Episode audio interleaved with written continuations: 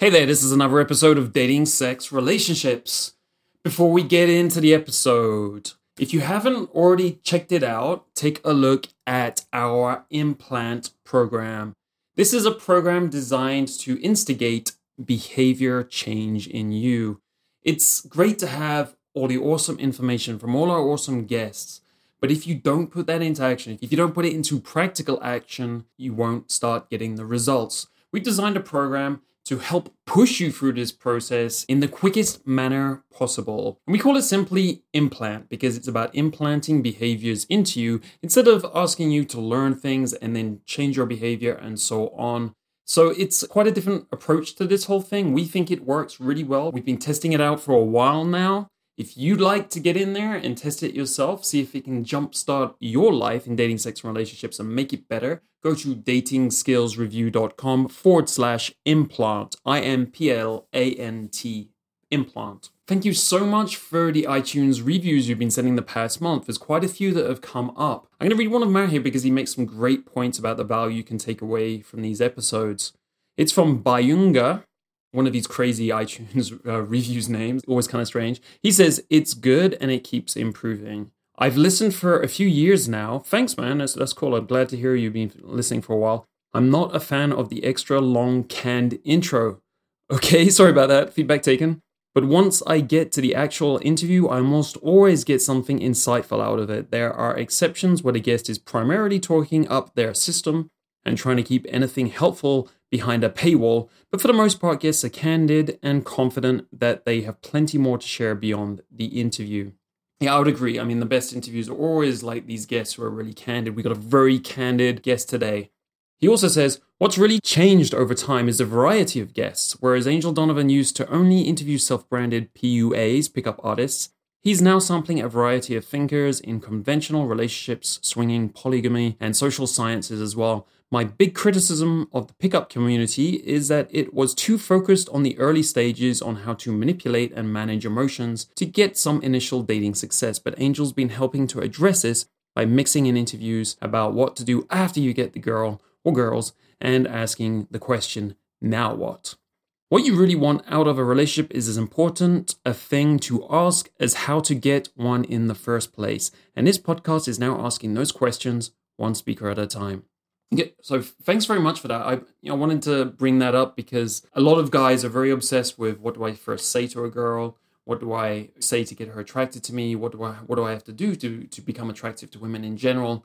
As soon as you start getting success, which for many people once they start applying this kind of stuff for their lives, it happens very quickly within a few months. You start getting some successful women and the whole challenge then becomes how do you get satisfaction? How do you make this a great part of your life? And how do you integrate it into your life so you have this great lifestyle that works for you personally? And I have to say that when I first got into this uh, back in 2001, within a couple of months, I was seeing a bunch of girls I thought were cool, were quality, and I immediately started focusing on the bigger picture you know, relationships, uh, maybe not having relationships with drama in them, all sorts of challenges towards my own satisfaction in this area of my life that came up along the road. And it took many years to kind of discover those challenges and so on. And hopefully, we're fast tracking your process for this by tackling them on the show. And you're listening to these people who have tips on sex, on, on relationships, on social dynamics, on lifestyle, and so on, so that you get the heads up about that stuff and you think about it earlier and you kind of blaze through that you, you shortcut through it. Instead of taking years like many of us did to just kind of figure out that ah these are things we have to think about in order to get satisfaction with our lives. Anyway thanks. Thanks very much for the comment Bayanga and great to hear you've been listening so long. And those negative points taken also. For other guys if you want to give me any negative or positive feedback just hit me up at angel at datingskillsreview.com or preferably if you really could write an iTunes review, it helps us to get ranked better and therefore helps this to get out to more people in the world and makes me happy because of that.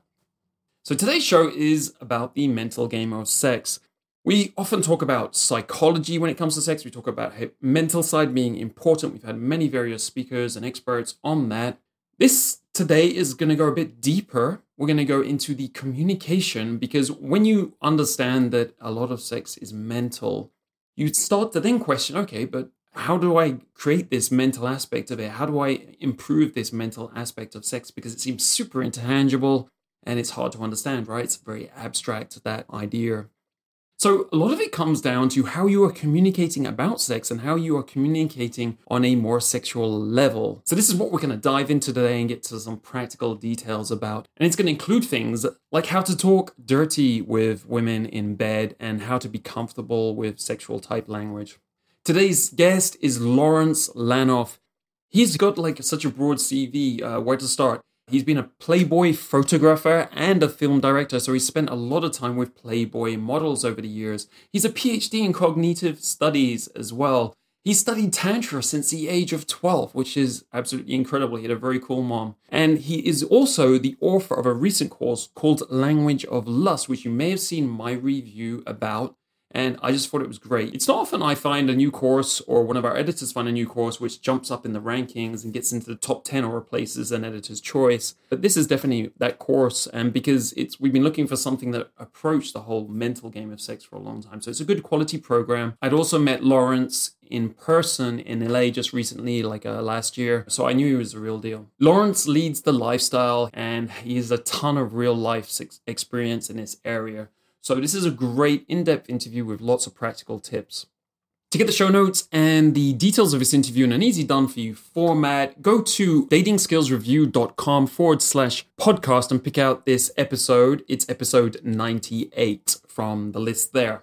You can also get it in your email inbox by going to datingskillsreview.com forward slash newsletter. Now let's meet Mr. Lawrence Lanoff. I'm Angel Donovan and this is the Dating Skills Podcast. This is a 14 year ongoing mission to discover the truth about what works in dating, sex, and relationships, to become a better man. Join me as I leave no stone unturned, chase down every expert, role model, and mentor with insights to get us to that goal as fast as possible. This show is about bringing you the best of that information so that you can take it in and change your life for the better, step by step, episode by episode. Lawrence, welcome to the show. Thank you. Really great to be here. Absolutely, absolutely. I'm very excited about talking to you because I checked out one of your products and it was great. That was the full depth intro to your material. Thank you. And I was really impressed. And I know that went quite well on its release as well. So, uh, congratulations on that. To kick off, I would like to first go over your background because you have a pretty unusual background. Um, I know I know a little bit about it. I probably don't know most of the details, but it's really a kind of an eclectic mix of different things which led you to where you are today. Yeah, that's true. How would you describe it? What's made Lawrence Lanoff? it's a really interesting question because outside of the scope of what we're going to be talking about today, I really have solved a massive human problem. And it's the problem of meaning that people have that sort of that spiritual quest that again is out is kind of outside of our scope but uh, but uh, the reason i mention that is because i was trying to figure out why me? Like why is it that i'm looking at the world this way? And why so far am i the only person who seems to have solved what's going on here? That at least that that i'm aware of right? I mean I, there could be somebody out there but it but it just seems like there's so many layers of these things some of which we're going to talk about today especially around sexuality.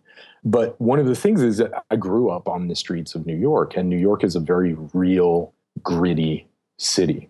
And I moved here, I think, I think we were here in the city like by the time I was about four and a half. So I am through and through a New Yorker.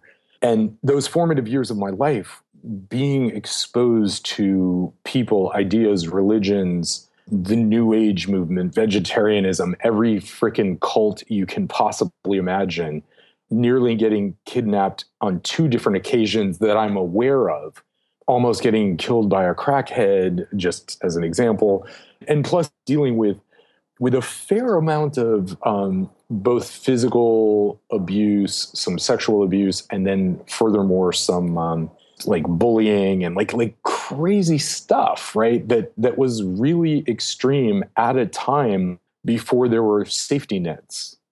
I had to find my way, kind of parent myself, and and in some ways, probably the biggest struggle I have at you know at this moment in my life is that there are still these things basic things that I just, because I didn't have role models for, I just never learned. So it's kind of like you get raised by wolves and there's some things you don't know about. So um, I think part of what made what makes me me is that I have just had a huge heaping tablespoon of reality. And I think so somehow when other people are getting cluttered with smoke and mirrors and fairy dust, that's not been me. Like I've always seen beneath the surface and beneath the paint. And I think that that's, I mean, that's a kind of a maybe a, a slightly poetic explanation of why I'm me. It's I've always been a seeker. My life question has been why, and I have always been everything that I've thought has been met and tempered with reality. Because if the city is anything, it is reality. Right. It pushes it in your face. Yeah. It sounds like you've lived these experiences which have, have forced you to look at reality rather than avoid it. Like many of us can avoid a lot of reality in our lives because we're not forced to by the situations to really deal with them. That's exactly right. Because you're not forced to, you can live in sort of a theoretical bubble. And so I've spent some time in Sedona, Arizona, and Sedona is a classic case of people, for example, walking around the streets of Sedona. I like to go hiking and stuff, but you know, strangers will, you'll pass a stranger in Sedona, and people are like nervous and scared and on guard. And in some cases, they drive around with guns. And I'm like, it's Sedona.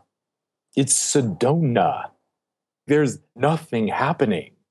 And it really shows me just how much our mental state and our belief systems affect everything, especially sex. So that's one of the reasons why I came to teach about sex. Um, well, there was something that you mentioned, which was you mentioned my background is in Playboy, and as a as a director, I directed a, for like twelve years for Playboy, one of the things that I noticed is that people had this super strong reaction. Like a lot of guys were would would high five me and uh-huh. would be like "goal, touchdown," you know, and and a lot of women would. That's a long. I mean, twelve years is a long time. It's over a decade. That's that's a career. Yeah, it was a career. I had a career there. I developed knowledge there that uh, I still use to this day in terms of. I mean, well, one thing for sure is just understanding the psychology of women who, a how how beauty affects things. B, how the fantasy has nothing to do with the reality, right? So there again is I had a job that forced me to deal with reality. And reality is so starkly different from all these kind of I call them leprechaun unicorns, which are the, the sort of the the relationship goblins that guys and girls have in their head about what they're looking for. And uh, it's nothing real right? They like look at this maybe a playmate spread or you know see a video that i shot and and they're like oh that's amazing. But i know that there was three hours of hair and makeup and two days of wardrobe fittings and who knows whatever else that goes into a shot. And sometimes because that shot is only a, a hundredth or a thousandth of a second but we look at it as if it was an entire life or an entire reality that that again is where we're living in this kind of weird bubble. And that really messes people up a lot, especially guys. Absolutely. And it's kind of funny because you you yourself, you've been through situations which expose you to a lot of real life hard reality. And then you went on to create create dreams. Yes, absolutely. Certainly for men. And it must have been a lot of fun also. What other things did you take away from that time of your life? Did you have any other realizations or any great experiences and, and, things like that over the time? As far as great experiences go, let me tell you the time I rolled into hedonism with 12 basically playmate girls in tow to take over uh, the hedonism resort in Jamaica for, I think we were there three weeks. Uh, you can do the math on that. I mean, you know, there were some sublime experiences. It just is, there was um, tremendous. I mean, the, the opportunity to step deeply into the psyche of people's vulnerability because when you're naked in front of a camera, regardless of your feeling, in order to do that, you have to you have to face certain demons and certain fears. You just have to. That's just if you grow up in our culture and you're going to get naked, not so much now, but certainly when I was doing it, right? Like, like now the millennials, they don't really seem, it seems like a, a lot less concern about this stuff because basically everybody's naked at this point on their phones and stuff. But that like public nudity thing is really intense. And so there was a, a great deal of intimacy and, and vulnerability and sharing and, and honesty that had to develop, uh, certainly between me as a director and whoever I was shooting. So there were some really, really, really powerful moments, you know? Yeah, I guess guys will think about the hedonist, uh, you know, experience you're just describing. That would be the highlight. But I'm sure, like, just being around that environment for 12 years and, like you said, like seeing the girls when they arrive and they're tired in the mornings because they haven't slept properly and stuff, and then comparing it to how they look in three hours' time. That kind of must have given you a real grip on reality. That a lot of us haven't had that ability to get that. Even myself, you know, I can't say that I've seen as much as as that as you. You just like really seen it for 12 years all the time, right? So that really sets your reality quite quite strongly. Yeah, I'm not going to lie though. I did have a, a problem switching to civilian for a while, like from director, which case, you know, every door is open. People are, oh, you're directing. Okay. And you just get to see things that other people just won't maybe ever see. We also hear a lot in Los Angeles about how directors, due to their status, and that gives them a lot of power when it comes to women. Is that something that you saw as well? Oh yeah, for sure. I mean, it, I've always been, you know, for whatever reason, I don't have a good reason, but I just, I just really value the level playing field. Really, for me, that's super important because I don't want to be in role of teacher or whatever. So leveraging power for sex. I mean, there is a triangle in Hollywood, and the the the triangle is basically power, sex, and money. There are people who are powerful that don't have cash and aren't getting laid. There are people who the only thing they have is they've got sex, they've got their sexuality, whatever they have there, and they're trying to either get power, i.e., fame, or cash.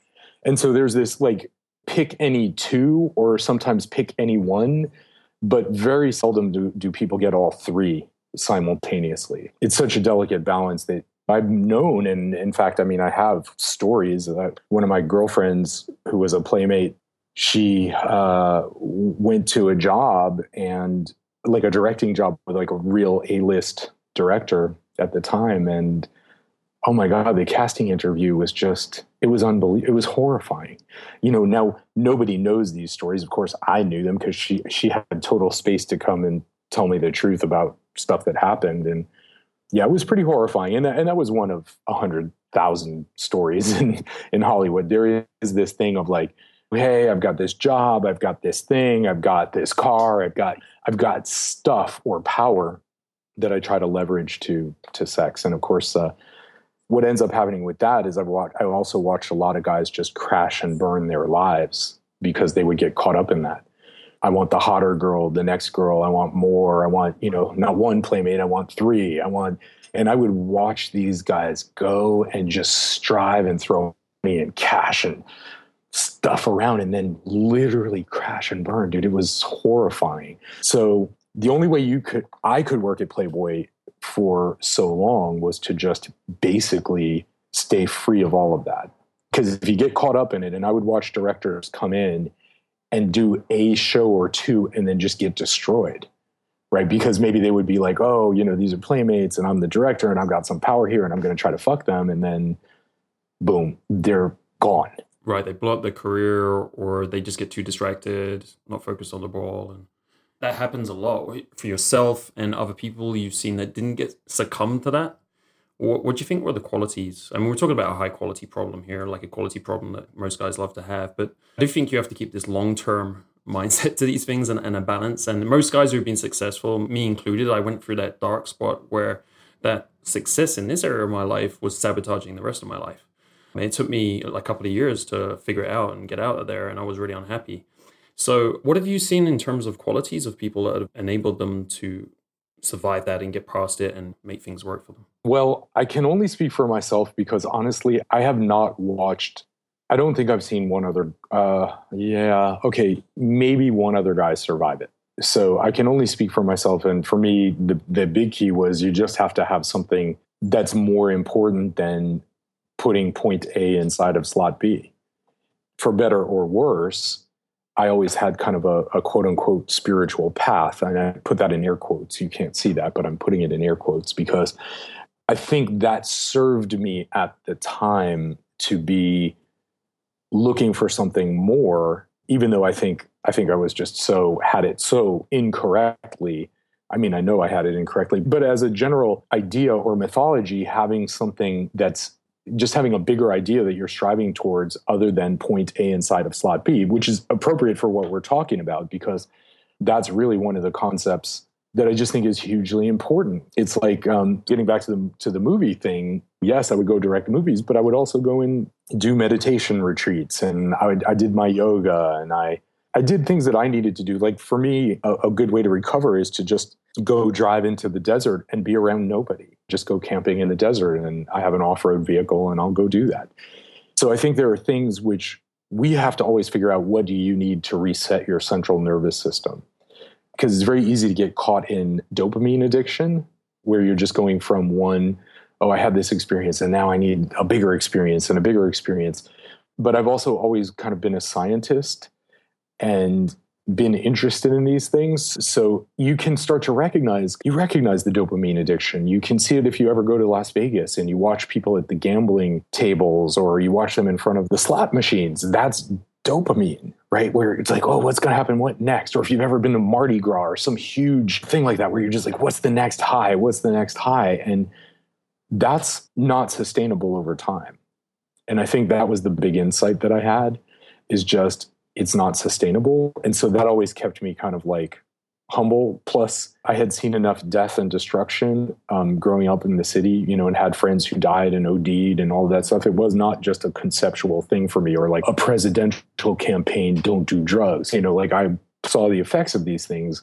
They weren't just like concepts, I had emotional reference points for people who had gone too far and died as a result or, or, were completely dysfunctional. So so I think that comes back to this circles back around our whole story about reality reality has always been the thing that's kept me personally in check.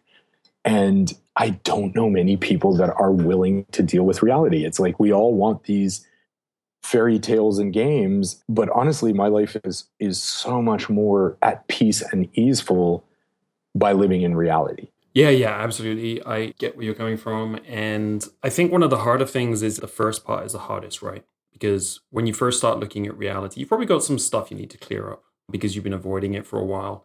And so it's probably that thing. And, and if you leave it too long, it gets bigger. and so so you want to avoid it more.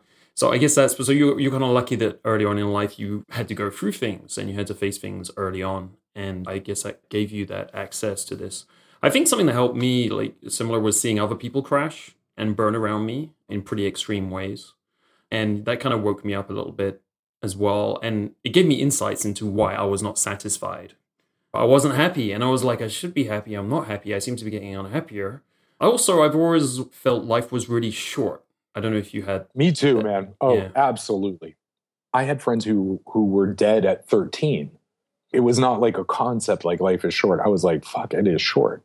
And I live that like that today. I don't think I'm going to live forever. And honestly, I think that's the only thing that's tempered me in my life. Because if I get too dopamine crackhead about something, I kind of catch it you just go like, wow, dude, you're we're wired that way. Of course we are.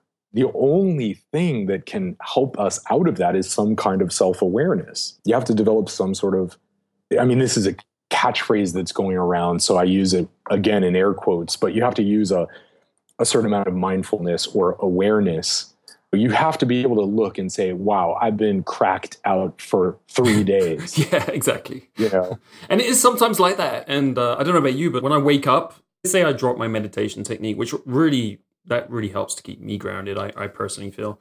Just looking at reality in the longer term, like sometimes, if, even if I go past like a couple of days now, uh, it used to be longer, but a couple of days, I'll realize I've been running around like a with no head, basically, like a headless chicken and I'd be like, damn, I wasted two days. That's why like I brought up the, you know, life is short because I am really concerned that I'd like want to make the most out of life. And when that happens, I'm like, damn, it's kind of a bit of a waste of time there. Had a bit of fun, but I've done that all before. It gets old. Well, right. And that again, that leads us back to our topic because sex and dopamine basically they go hand in hand. And newness, right? Our desire for newness and difference and uh, excitement and all of that stuff. So when it comes to sex and sexuality, there are sort of these two channels, and one is the dopamine channel, and that's just higher, bigger, better. And the weird thing about these two channels, which is why you have to actively create balance, is that if you're actively in a in a dopamine, the dopamine itself suppresses the other channel. So if you're in this like excitatory phase, it's suppressing your ability to regulate. And that's just how the central nervous system works.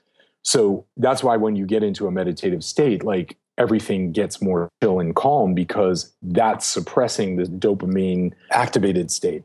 And so this is the balance. This is where this weird balance where, you know, we got to have newness and fun and excitement, but you also want to temper that or at least activate your parasympathetic nervous system and your ability to relax. And of course, when it comes to sex and connecting and meeting and women in general, if your parasympathetic is activated, if you can be in your relaxation response, things are going to go exponentially better, right? Just in general. Yeah. I'd like to take a step back here because I think guys can already feel that you approach this subject quite differently to other people. So, how would you say you approach the whole sexuality, sex topic, having great sex? How do you approach this differently to other people, you know, the typical authors with the with the bestsellers and stuff, and other courses that you've seen? How would you say you you are a bit different in your approach to this? again, tempered with reality, I think the big mistake that I see, and having been around a lot of guys in this, like I have a lot of friends in the industry of teaching and coaching and all that stuff. And they all seem to suffer from a similar problem. And a lot of the guys in who are being trained in that also suffer from that, which is this kind of, to use the phraseology of quote unquote the game, the game, like if you play the game the way it's taught, it can only lead you in a certain and specific direction. So if you think about what the game is, what let's just take the point of the book or any of this stuff. It's typically when I ask a guy, I'm like, well, tell me about what your current situation is. What's your current sex life like? What do you what, tell me what goes on? And they're like, okay, well, you know, I met this girl, you know, blah, blah, blah. It's the it's the old, I met somebody, I did the dance that I do, the lines that I do, the performance that I do, the thing that I do I got point A inside of slot B and I won the game. that really is the big problem. So, what that does, of course, is if you have to trick somebody or coerce them or do some stuff so that they ultimately kind of are relaxing to this, let's say, made up character. And then they open, and then you have terrible sex with them, or even mediocre sex, or even okay sex, or even just whatever but there's no substance behind that I don't, it's not going to take a woman that long to realize like oh you don't have anything else going on in your life. I don't know what this is but i don't like it. Right? So because because the point of the game is i put these cells inside of those cells so i won. So a lot of times when i start this process with with my own private coaching students and i've had some who've been in this field for a long time and studied with these gurus and that thing and that and we'll do a little bit of work together and they'll be like, holy crap, like nobody's ever, I had no idea. And what they have no idea is, is that if you're playing the game, put this thing inside of that, you have to abide by the rules of that game. And the rules of that game typically lead people in the direction that is actually not the thing that they want, if that makes sense. People want to be playing, let's say, Twister, but the game they're playing is Monopoly and they have to abide by the rules of monopoly. That's kind of the big thing that I see. It's like we're focusing on this arbitrary goal as if you attain a number and suddenly gold coins are going to fall down on your head or something. And that's just not reality. Yeah, yeah, absolutely. I mean, I guess what happened when the game came out was uh, that guys started to accept that they have to do things differently, right? And they were given this new model. Right. Right. But then, then, then comes the question: Was that the was that the right direction? Yeah, for sure, something wasn't working before. My spiel is always like we have to look at reality for what it is, right? And I think it comes back to what we were talking about earlier about avoiding things. Yes. What we see in our coaching is a lot of guys don't want to accept reality. They get frustrated with the way things work. And the game gave them this out. Obviously, it's been huge and popular. Uh, there's this different way to do it. But a lot of guys have got very unsatisfied with that regardless if they had success in that model as you say. Exactly. I mean that there's nothing wrong with the model. It's just it's a model. It's incomplete. It's perfect if you want X number of hookups, you refine that and you refine the look and you do the thing. But if you want anything more than that, and that's kind of what you were asking, I just play almost like in an entirely different universe. And it's not like I, oh, hey, here's this technique, though there are techniques you can do, but it, it has a lot more to do with just this kind of openness and flow that turns out is actually super charismatic. And I think that's the thing. It's the way here's the big difference. I'm just going to lay this. This is this is the best way I can describe it. All programs that I have seen, most of the programs that I have seen, where they get it wrong is they build a model of techniques. And this is not just in meeting and attracting women or partners or whatever, but this is just pretty much in every area of human life. Somebody says, I have a model. And then we're true believers. It's really hard to think critically. So we just go like, oh, okay, well, that's the model. And we hear success stories and we're like, oh, okay, that's it. And then we go down that path. And so that model, it's an idea, but it's it's focused on a goal. So let's take it out of the context of meeting and attracting right now, and let's put it in the context of spirituality for two seconds. And somebody says, okay, well, the goal of meditation is to quiet your mind. And so here are the steps that you do, and these will lead you to a quiet mind. But if you talk to any normal person, they're go, they'll tell you they can't meditate for the life of them. They have a really difficult time, blah, blah, blah, right? It's because a quiet mind is an emergent quality. A quiet mind is an emergent quality, not a goal. And the same is true when we're dealing in the realm of meeting, attracting, sexuality, connection, uh, charisma. You can technique, but there has to be the magic sauce is when it becomes an emergent quality, not something where you did a series of steps, because then you're always bound by the the limitations of the steps. Right. So it sounds like you're it's a bit more um, meet or like help the guys understand what emergent quality is. It you're talking about the quality of the experience, or what would you call? I mean, I call it. I have a bunch of different things, but one thing is just sexual flow. If you can be moving through life in the flow state, whether that's regarding sex, whether that's meeting and attracting, whether that's anything, if you can be moving in flow state, your results are going to be completely different because you're not limited by the map you're not limited by the limitation of the technique. So the emergent property is if I teach you, which is what I do with my coaching students, if I teach you how you're thinking about sex or how you're thinking about being a man or how you're thinking about women is 100% and not in some bullshit esoteric the secret kind of way.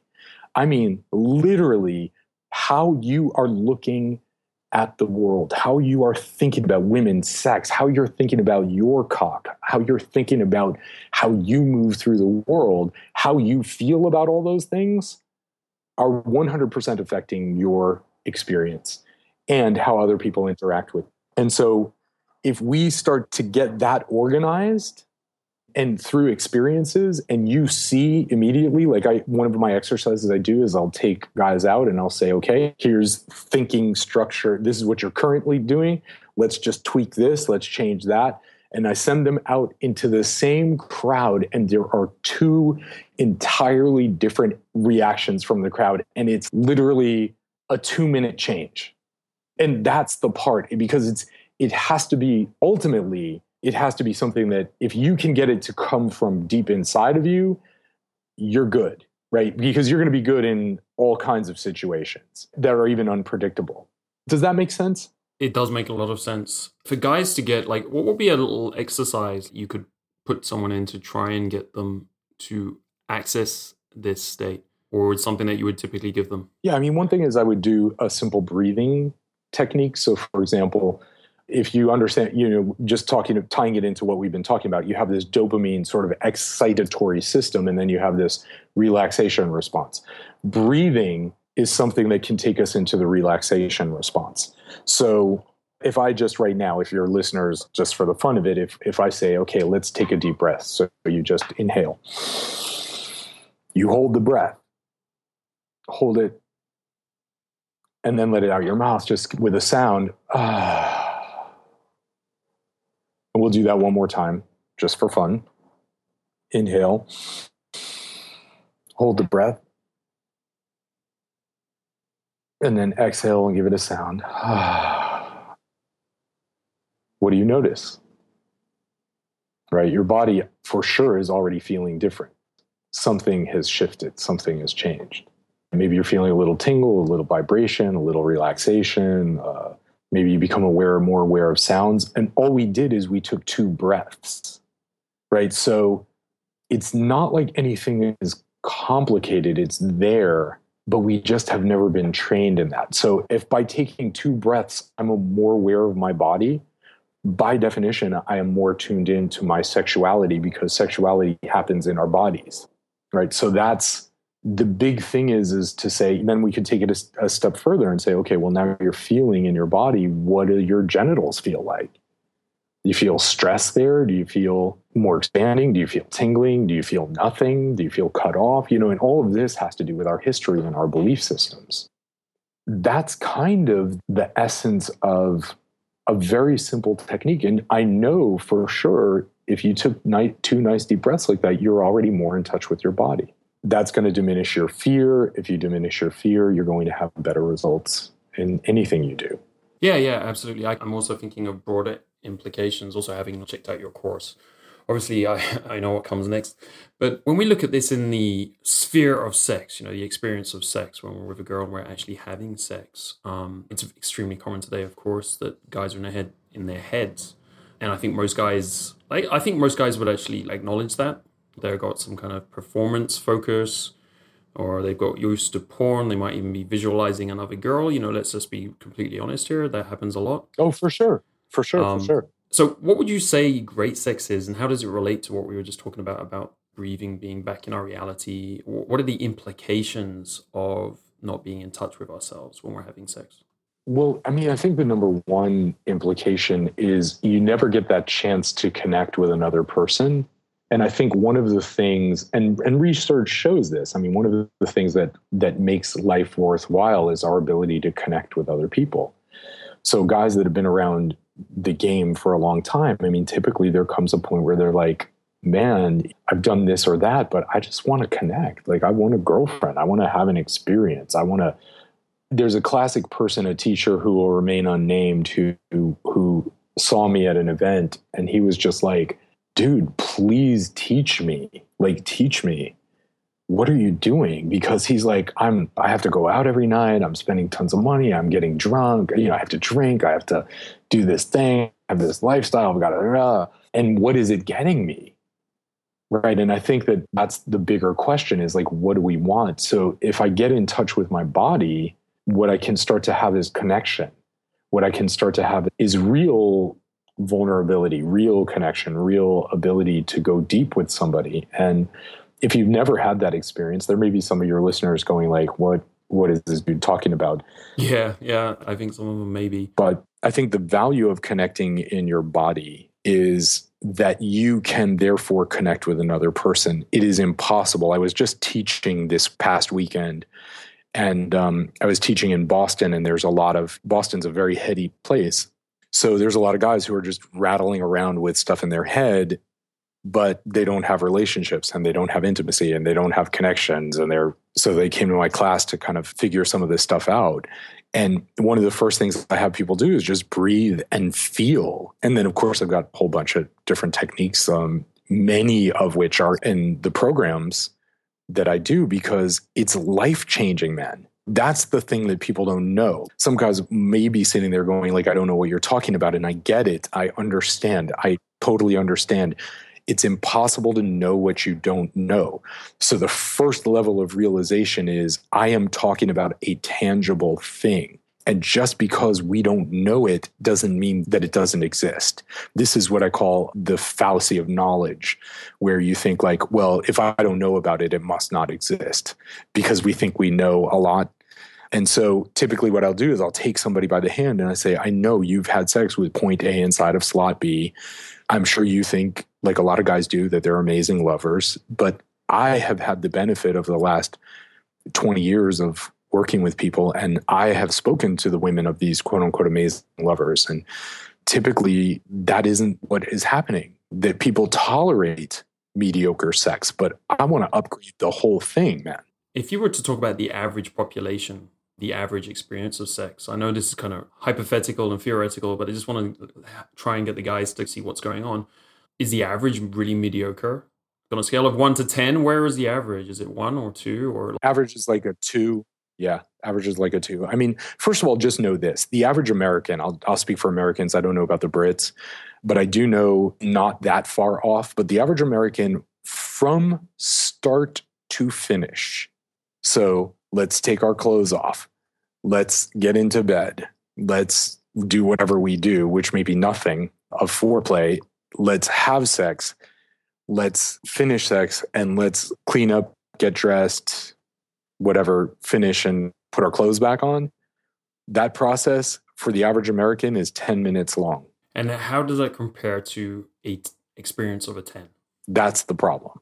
I know this is really difficult to describe, but you know, I think we've got to take a shot at it. Okay, so Okay, cool. so a 10 it's not that difficult cuz here's why.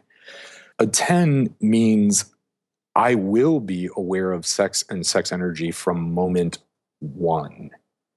So from the second eye contact is made, my awareness is we have already started the sex act. right? We've all like not I, I, don't know i don't have a better word to describe that but i'm just saying like we've all like sex is already on the table from the first second.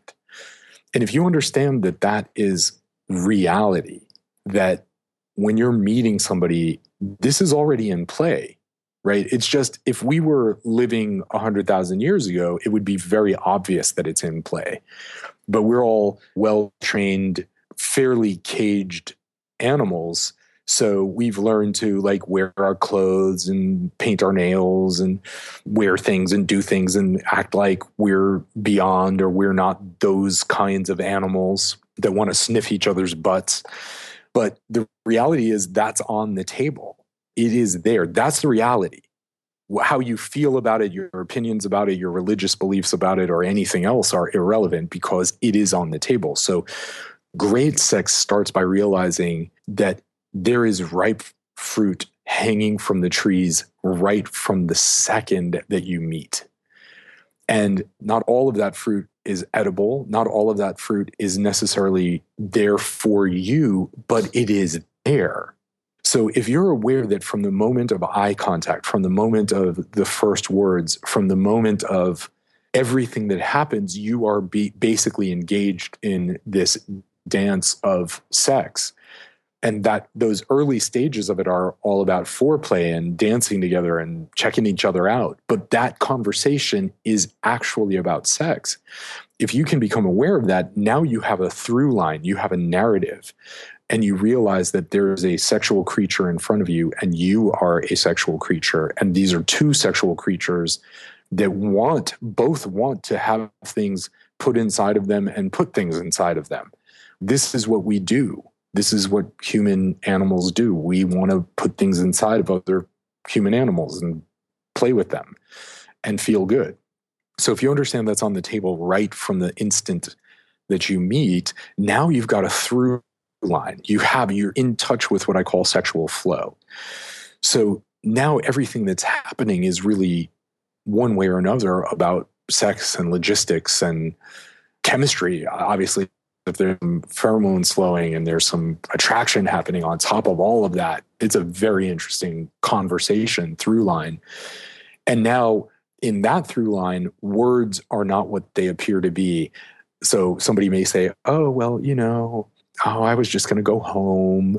But that doesn't mean literally going home. That means, hey, can you invite me to the next phase of our dance right. together. There's this whole thing. So now you're tracking an energetic through line as opposed to um, step one, step two, step three. So by the time I am, and I will give you an example um, of just something that literally just happened a couple days ago.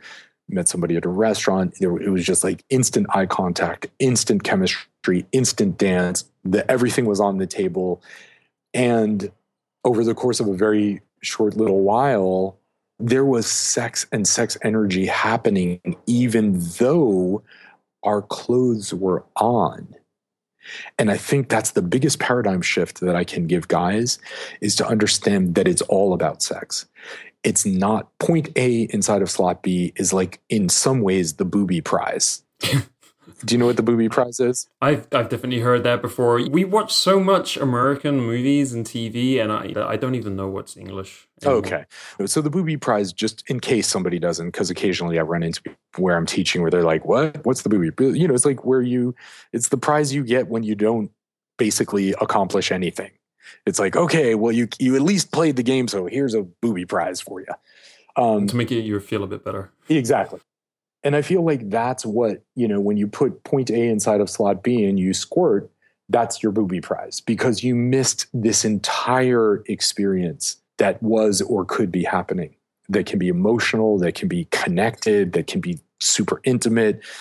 As I say, as like a sex educator and sex geek, I can get to know you by taking you out and having conversations and wining and dining and taking you on these things and all that. We can get to know each other that way, or we can have sex and we can dance this process and talk about reality and have experiences. And those things, I'm going to learn so much more about you and have so much more understanding. And, and also, and this is the key that the purpose of sex is actually social bonding.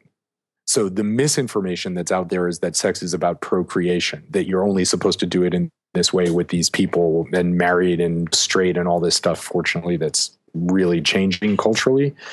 But fundamentally, if you strip away all that stuff, the reality is is sex is about bonding. So if you don't understand that fundamentally, you're not having good sex. Does that make sense? Yeah, and I think that's very clear. I mean, it also helps to give the guys a bit of a goal. Know that's not what you want, but they can kind of understand if I've socially bonded with someone, then you can say I'm having a greater quality of sex. I mean, this is just to kind of describe it. The end goal is to socially bond rather than putting, how do you say point A in point B? Yeah, point A inside of slot B, right? Because if you're bonding all that stuff that a lot of the industry was built on, like LMR and all that crap, like I never deal with that stuff because there's connection. If you have connection, you don't you don't have to trick somebody into having sex with you. They want to. It's just so natural and obvious and it's like why wouldn't you? Then I mean just to really cement this idea home, if you're one of those people listening to this and you're like, okay, okay, I'm like I'm sold, like I want to know more, man, start studying this stuff because then you can meet a girl, not only realize sex is in play instantaneously, now you become aware of that. You realize like she has had an ongoing sex life. You two are meeting with that. But furthermore, you could say to literally any woman in the world, guys are shocked when I have deep conversations about sex, like one, two, three minutes into a conversation. We're getting to like nitty gritty stuff. They're just, they look at me like, what on earth just happened? But when you can talk to a woman and say, hey, by the way, you know, I'm studying Tantra, for example. I'm studying breathing and sexuality. I'm studying the psychology of sexuality. Um, and I have this technique, this idea, this thing I want to try. What do you think? It's like no more calls, ladies and gentlemen. We have our winner. Women are so used to shitty sex that any guy who's doing anything to make any kind of improvement, they're just doing the happy dance. That's great. And I think some of the things guys struggle with, it's like the one night stand phenomenon. A lot of guys will start feeling they're getting successful at this because they're getting a girl home for the first time. And then, then the next challenge and the problem that comes up in their life is that the girls aren't hanging around. For me, I always look at it just creating any of this unique bond. I'm really glad you brought the word bond up. But you're not creating any unique connection or bond. And so there's no reason you're not different to anyone else, right? If you think about all of the physical techniques, the physical aspect of sex, how different can you be compared to the next guy?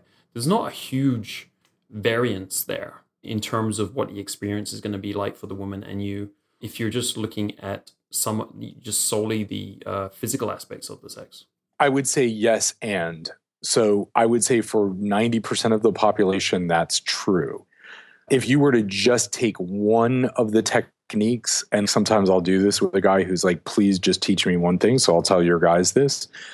I have something called comfort touch. And comfort touch is just putting a hand one palm on cupping her the opening of her uh, vulva and vagina with sort of palm fingers facing up towards the pubic bone. So she's on her back and you comfortably put the palm of your hand over her vulva and then your fingertips are kind of above her pubic bone. And then you take another hand and you put that on her heart. And then you just you breathe together. That's a technique most women have never experienced in their life so if you bust out that technique, that is something completely different, not something she's experienced. And if you do that one technique and you do that and you keep some eye contact and you breathe together and you really have like this generous spirit, because I think really the key to good sex is generosity. You have to be generous. If you're just like, I'm going to get off, have a good life, of course not, man. Why would she ever call you back, much less want to be your girlfriend? But you scratched an itch for an hour or half an hour or five minutes, whatever it is what it is, but there's no reason for repeat customers. And she's not going to be telling her friends, like, oh my God, this guy blew my mind. You need to sleep with him. But that happens to the guys I teach. Like, it's not uncommon. A friend of, like, one of, one of my students just texted me and he literally the text started with i love you man and I, i'm like and i'm like why and he goes well you know this girl just invited me to have a threesome with right. she and her best girlfriend and he's just like thank you, right? Because girls are very generous. If they're not in possession mode or something, they're, they're super generous. They're like, man, I had this amazing experience. You try him, pass him around, you know? Yeah, yeah. So there are actually really specific things you can do that are just so different. Right. The example you brought up there, I would say it's a lot more emotional and mental than physical. I guess the standard things like when I'm thinking about the physical, I'm thinking about all the moves in porn movies, and you know, there's some other moves and angles and whatever. You can do different stuff, right? But you introduce this whole new dimension in terms of emotion and and, and men- mental, which, in my experience, and it's kind of where I see you're coming from, is it's the whole thing about sex is more mental and it's bonding, right? That's where the real experience comes and makes you unique versus the other guys she's seen in her life. Yeah, exactly right. Because it's the difference. What I call this, and and guys, look, if you're doing this, it's fine. Like I have zero moral story about this. Like you would have no way of learning this, right? You're not going to learn it from porn. You're not going to learn it from Playboy or Hustler. Or, you have to learn it through experience. You have to be taught. You have to you have to have somebody who has pre-existing knowledge that can share it. That's just the truth. Otherwise, because if you look at porn, you would think that the only thing you have to do is stick a cock in a vagina and move it around fast or slam it and a girl is just going to have this endless flow of orgasms and will just be sexually satisfied. And that's just a disservice because we we've depended on porn for our sex education but it's just not true. It's just uh it just isn't how it works. There are going to be some girls who are like please slam me that's fine but if you want connection if you want something you have to work at a deeper level. You have to go deeper and there's only so much you can do with friction sex. That's what you were saying earlier. It's like there are only so many moves. There's only so many things you can do. Point A inside of slot B has a limited number of options. That's just reality. Yeah, absolutely. I guess another big question is each woman's different. She's different sexual preferences and desires. And, you know, in my experience, getting to know a girl's real desires, it changes the whole relationship. And there's it's not easy to do. And I feel like most guys, they struggle with A, accepting what those desires would be and not being judgmental about it. And B, how do they communicate with a girl in a way that she's going to actually bring these up and, and talk to them and, and they can actually communicate about this and kind of get to this place where they're having they're going through their, both of their sexual desires and they're meeting their own needs on that level well seriously it's such a good question because it really starts with you. So, my experience is lots of guys feel ashamed about their deepest sexual desires. It just has been the thing. I can't tell you how many guys in different worlds that I've traveled in have, when they find out what I do, they pull me aside and they're like, hey, I have a question, or hey, don't tell anybody, but can I ask you about this? So, one of the typical questions is, is it normal? Is it okay that I like XYZ thing? So the first thing is you have to come to terms with your own deepest, again, air quotes here, darkest desires. You've got to be able to go to those places inside of yourself and be okay with them. So if you're not okay with them, that means that you're stressed out about stuff that is okay and not okay to do. And if you're stressed out, she's going to feel that. She's going to feel it just because what if she says, for example, like this happened recently, I was having this very direct, intimate conversation with somebody who I relatively recently met. I mean, I'm talking within like a 45 minutes and it came up the the issue of quote unquote having sex with more than one people and ultimately right. what it was was she was like well really what i want to do is just get gang banged right and and she used that word and the guy that she was with it was like i mean he almost fell off his chair like i almost felt like i was going to have to call him right i'm just imagining his yeah. face he's like he doesn't know what to do he had himself. no idea what to do right now, you and I both know he's looked at gangbang porn before. You and I both know he's probably gotten off to some version of that, but it's so suppressed and in his psyche, so pushed down that when she said that, it was like a mixture of like wanting to shame her and, you know, well, what kind of woman? And I don't want my girlfriend to, and blah, blah. Like it was this very bizarre mix. So women are checking for that all the time. They're taking the temperature of if I reveal this, how are you going to respond? My bottom line is I'm going to respond with safe space. I don't care how bizarre I think it is, whether I want to try it or I don't want to try it or whatever. I fundamentally understand we are sexual creatures, and all you have to do is look at porn to understand that the way our sexuality expresses is infinite. So there's nothing that's going to come out of her mouth that's going to shock me.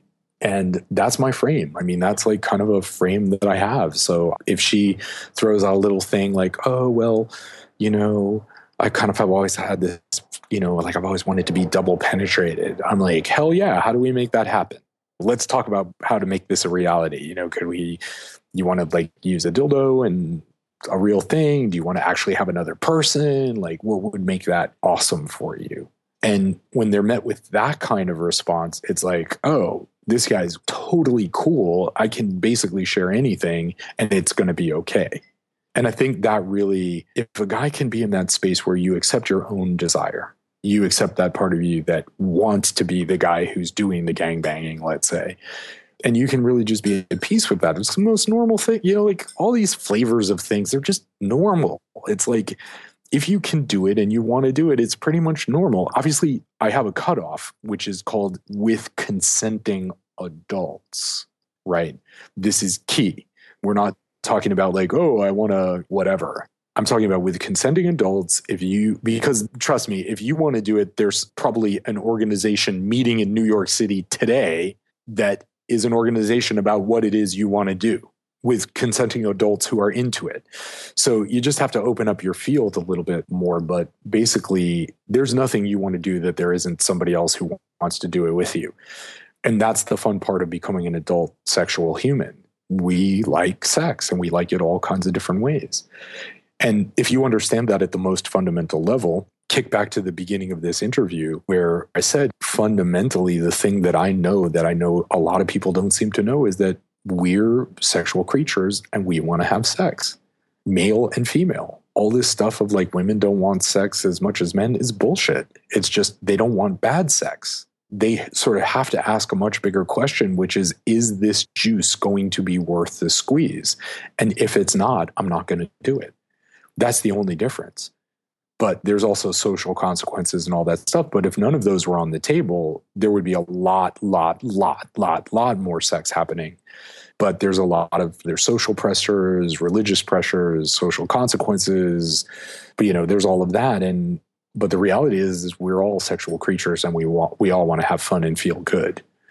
So if i were to give a guy a piece of homework what i would say is just realize that every woman you look at regardless of her age one way or another has found a way to express her sexual energy right? And maybe her partner knows nothing about how she's doing it. Maybe she's got books she goes to. Maybe she's got a little secret online account, but maybe she's got a little text buddy or who knows how. But whatever she's doing, she, one way or another, is it maybe it's yoga class, but one way or another, she is expressing and moving her sensual sexual side.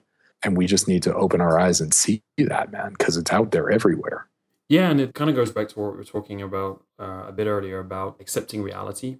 There's a lot of these guys, they don't want to accept the reality that a girl's having to meet her sexual needs in a variety of ways. And it's not necessarily you right now, because basically the sexual needs are a lot more diverse and in depth than you've ever seen before. You've realized it's possible and so on. But she still has them and she's still trying to meet them somehow. Um, and that's not a nice thought to think about, right? If you're starting in this in this place where it's not you, it's not you with your ego who's who's the one who's um, helping her with that. So for a guy, when he, I think one of the fair points in kind of connecting with someone on a on another level is you've already brought up is what the social environment's going to think of it, what the religion, all this stuff kind of comes into it, and I guess guys think about like, oh, maybe I'll get shamed in the process of trying to open up communication to a deeper level. Like, how do I start this process? Is it that I go first and I let a little bit of my own true desires, sexual sexual needs, and I just kind of show that I'm relaxed with it? Is that how I go first to kind of introduce this deeper level of communication? Yeah, I think so. I think you have to. I mean, I think one thing is do your inner work while you're doing all this other stuff. So confront your own fears, confront your own desires, like always be doing that. But as you make peace with some of these things, yeah, you want to go first. You want to say, hey, I've been thinking about this thing and I wanted to share with you and just get your thoughts on it. I've been like, I'm like, I noticed that I really have, for example, a foot fetish. And I'm just wondering what you think that. Like, would you be, I'd really like to have the discussion. And by the way, I have I have a conversation which I'll share with your guys because it's the most practical I mean, you want some practical tools. We talked about this beforehand. One practical tool would be what I call the difficult conversation formula that was really codified by my friend Reid, Reid Mihalko. He's a great sex educator. Yeah, he's very cool. Yeah, I love Reid, and we've been friends a long time. And he came up with something called the difficult conversation formula. And, and the essence of it is this you basically say, you go to somebody, and let's say we're going to talk about a foot fetish you would say you'd first find out if your partner has the bandwidth, the the time, and the you know is feeling good to have a difficult conversation. And if they're a yes, and you're a yes, then great. Then you start the conversation, and you basically share your worst possible scenario of sharing the thing.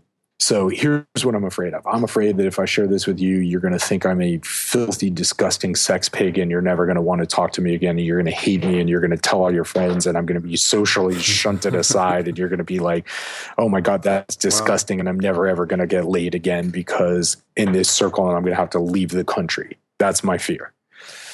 I like to go to the extreme of it because not a fake extreme, but really where does my fear go?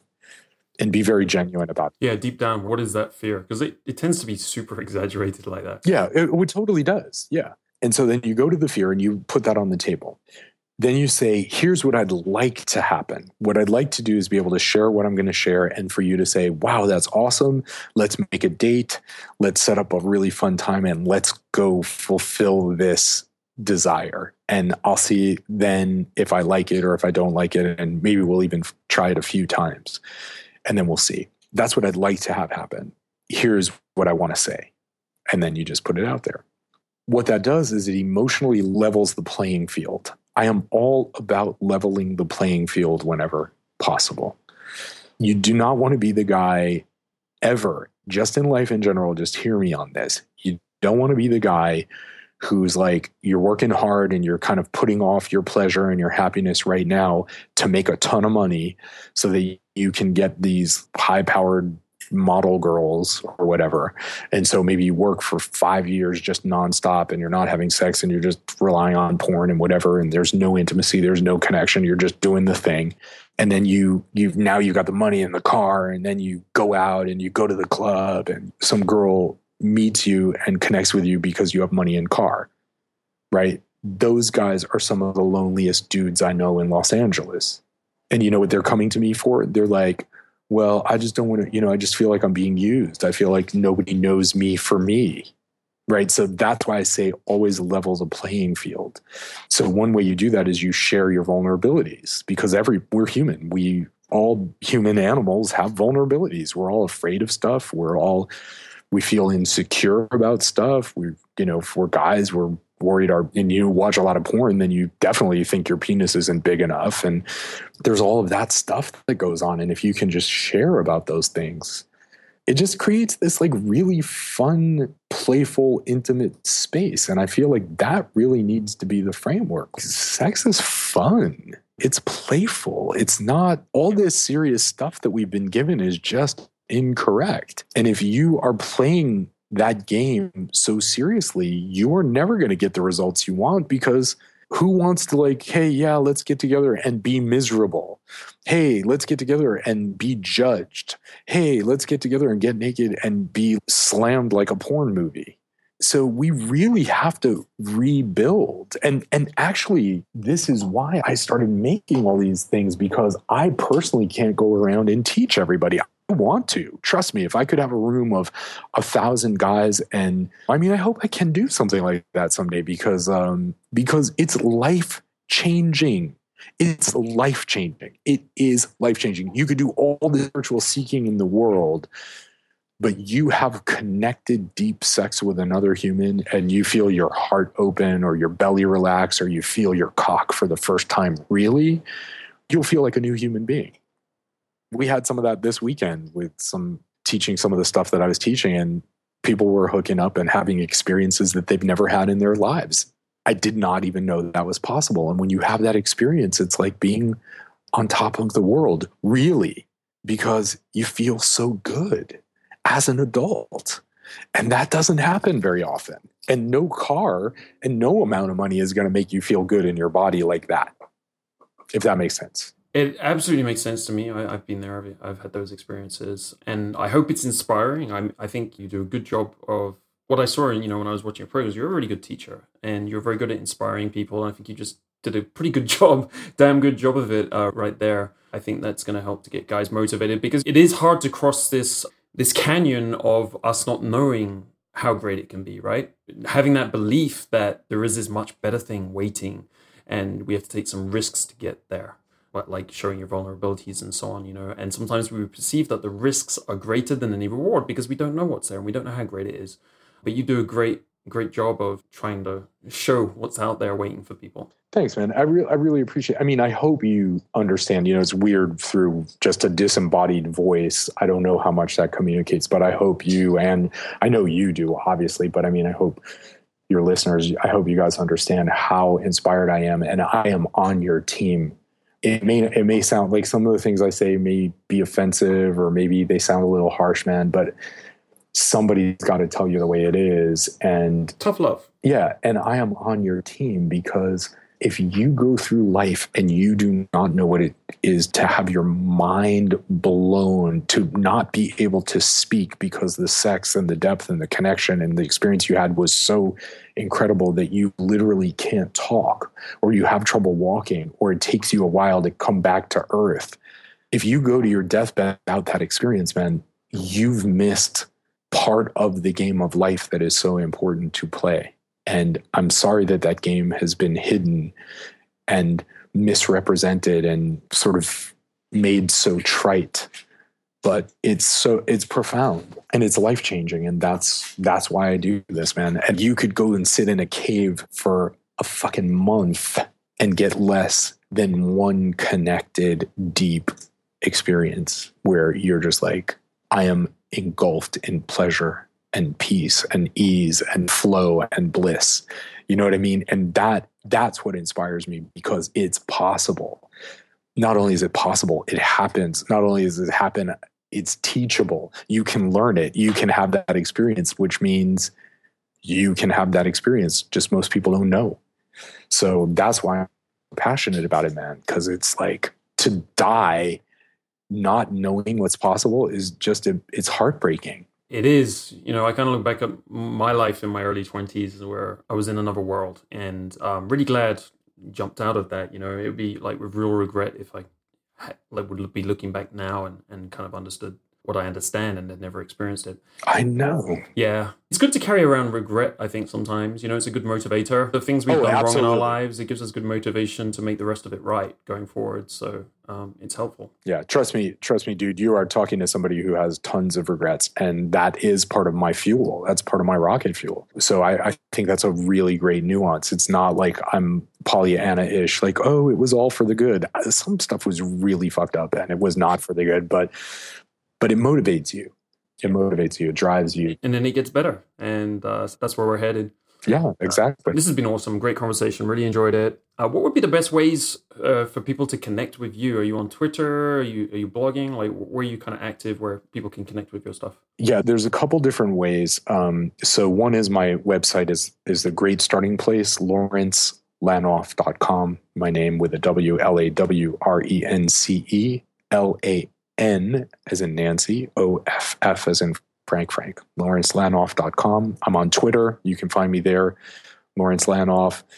YouTube is a great place. I'm constantly putting up new ideas and new material. I have sexual breathing on YouTube. It's free video. Grab that sucker. Like go there now. Go look up sexual breathing. It's it's great. Do it for 30 days. Get back to me. That alone might be life changing for people. I put a lot of a lot of really free material. I'm working workshopping stuff. I throw that up on YouTube.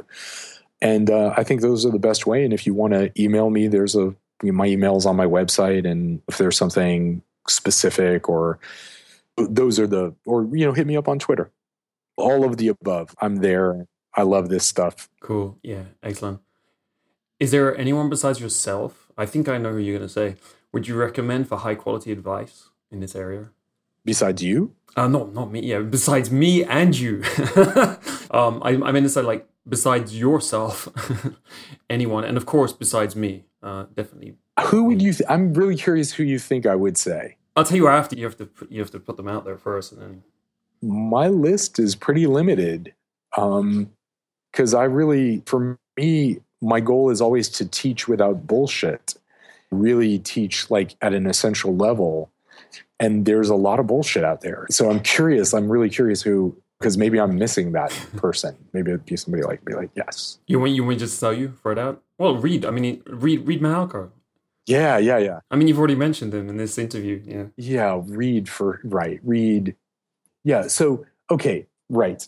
I think I went a little too deep into the question. Definitely Reid Mihalko. Definitely Monique Darling um, who I co-teach with. I co-teach with both of those guys. Um, I think there's some very sweet people in in tantra land, you know, but you have to be very careful there. It can get really weird really quickly. But right, but um, right, I've heard about that. Yeah, but I think like like I think people who are anybody who's talking about pleasure without a lot of rules, laws, rituals, and morality, that's fine. There's not that many, but there are people who there are like genuine people lots of you know there are sex educators who are doing it because they're passionate because they want to help they want to help guys get good at stuff and humans just humans get good. So so Reid for sure i mean and he's reidaboutsex.com by the way and yeah he's been on the show before actually. Oh, we, good. Had him, we had him a while back so guys you can check out the interview. It was a great interview. Yeah and he's just a genuine human and we've we've had lots of uh in fact he's we, he and i talk on uh language of lust he and I talk about threesomes. So yeah, so I was it's funny because when you asked that question, I was framing it in like in a very specific like the narrow band because a lot of people are like, well, who would who specifically would you recommend in tantra land per se? Ah, that's right. a very it's just a very small list.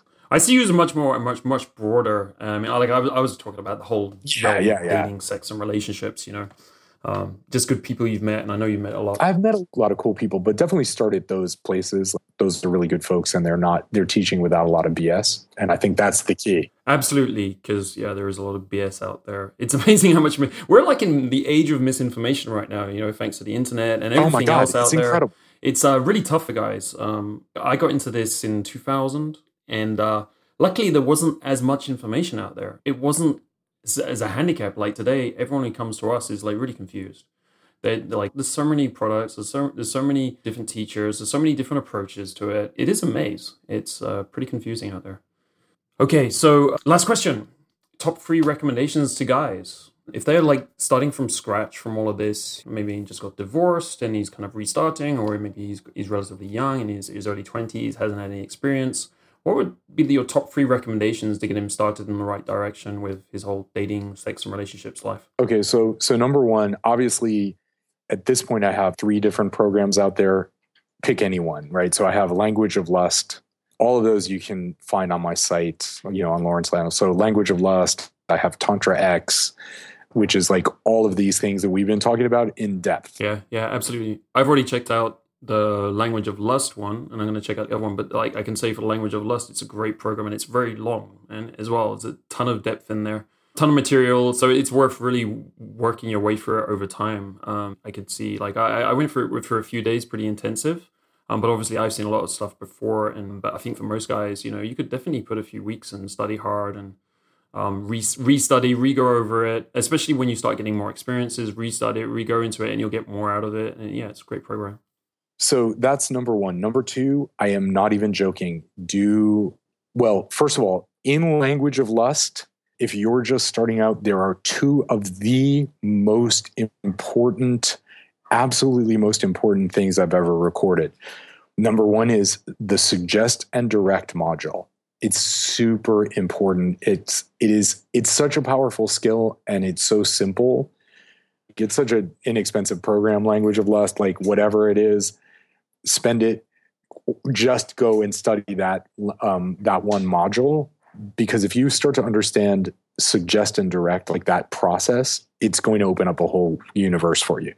The second piece is the piece on pleasure resistance and understanding that we humans just we do have resistance to feeling good. And if you understand that that it's not last minute resistance, it's pleasure resistant. I am afraid that if I feel too good, bad things are going to happen. So those two things are super important, especially if you're heading back into the dating thing, if you're coming out of divorce. You have to understand language at its most basic level and then understand that what that some of these resistances that you think are things against you have nothing to do with you so that would be the other thing like don't take anything personally. Um, but aside from that then the next thing head over to my youtube channel right? So youtube lawrence lanoff or soul light that my channel there. And do the 30 day tantric breathing challenge. Do that. Because if you can start to learn to breathe and move your body and own your body and feel your sexuality how you move through the world will totally change that's just a fact. It's not like some theoretical thing, it is just reality. If you're feeling more confident and calm and relaxed with your sexuality and in your body, the world responds entirely differently. I understand the value of that last point. I think some people struggle because they think it's woo woo, right? Because we get this like, oh, that's more of that woo woo stuff. How do you reply to? Is there a way you get your point across when someone's like, oh, it sounds more like woo woo stuff, you know, kind of I don't really understand it. It's not for me. Like, how do you respond to that? Um, okay, so the best way I could describe it, it would be so much more e- easy for me to show. But have you ever seen a girl and you look at her and she's kind of got greasy hair? Maybe she's, you know, kind of got glasses on and she's got a big frumpy shirt on, you know, or sweat jumper on and just hanging out. And you look at her and you would not even notice her, right? You just would not see her at all. You're, you're just like, okay, just whoever, whatever. But it turns out that that's just an expression of how she's feeling about herself, or maybe how she's feeling about sex.